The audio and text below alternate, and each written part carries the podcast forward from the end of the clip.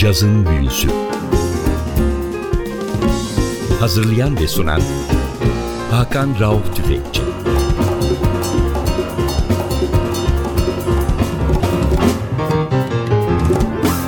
NTV Radyo hoş geldiniz. Cazın büyüsü başlıyor. Ben Hakan Rauf Tüfekçi ve Atli Özdal. Hepinizi selamlıyoruz.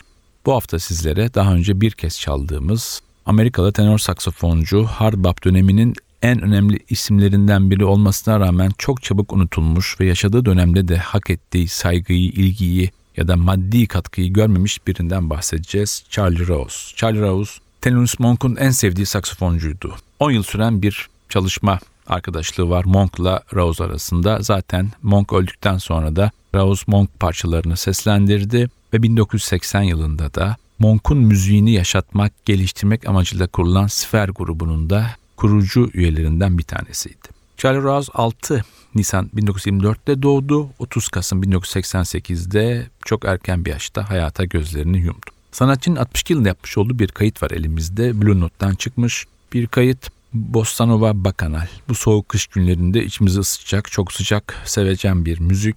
Albümde Kenny Burrell ve Chancey Lord Westbrook gitarlarda, Larry Gates basta, Willy Bobo davulda, Patato Valdez kongada ve Garvin Maso'da şekerede. İlk parçamız Back to Tropics. Müzik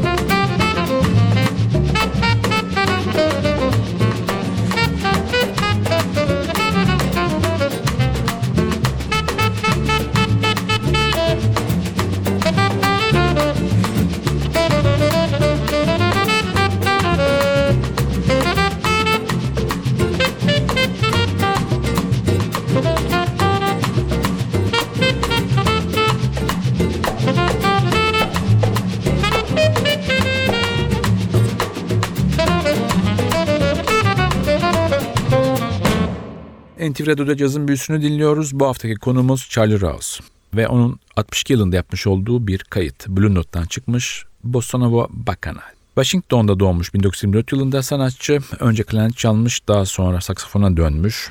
Kariyerinin ilk çalışması Billy Eckstein orkestrasıyla 1944'te yapmış. Daha sonra Dizzy Gillespie ile çalışmış 45 yılında. 49-50 yılları arasında Duke Ellington'la çalışmış bir sanatçı. 50 yılında yine Count Basie grubuna katılmış. 55 yılında Oscar Petitford'un altılısıyla turne yapmış bir isim.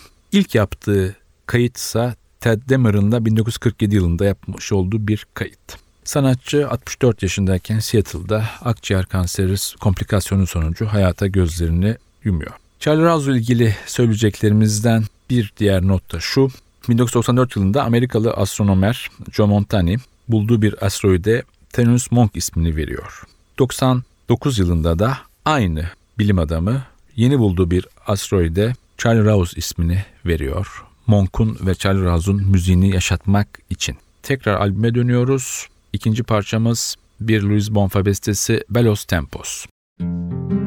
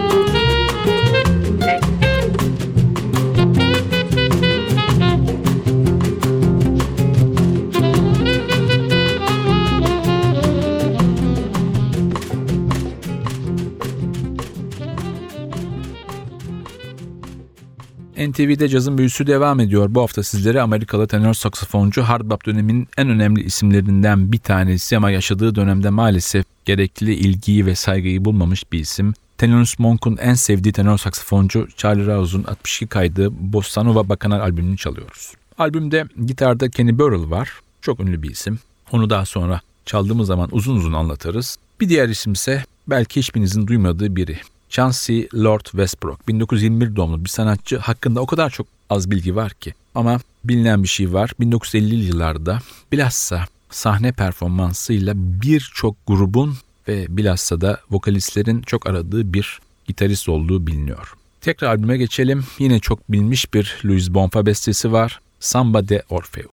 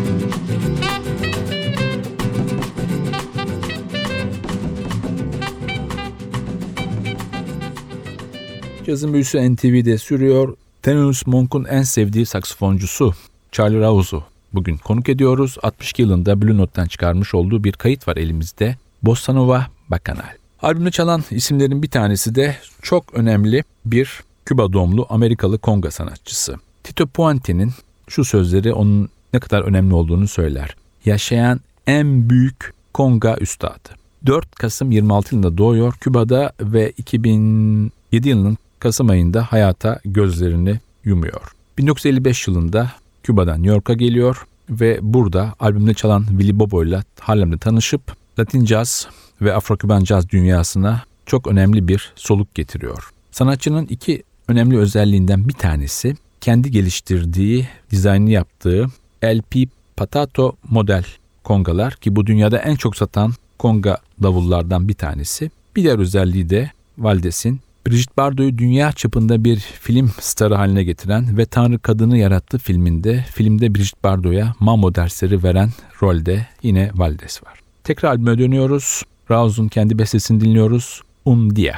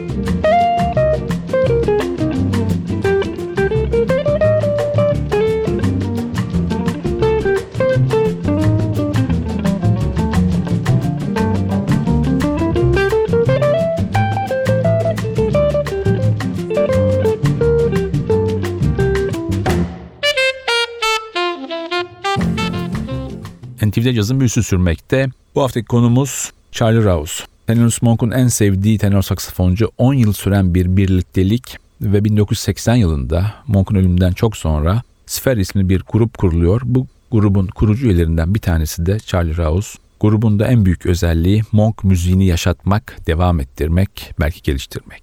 Tekrar dönelim albüme. Sıradaki parçamız bir Frank Cassius bestesi Messi Bon Dieu.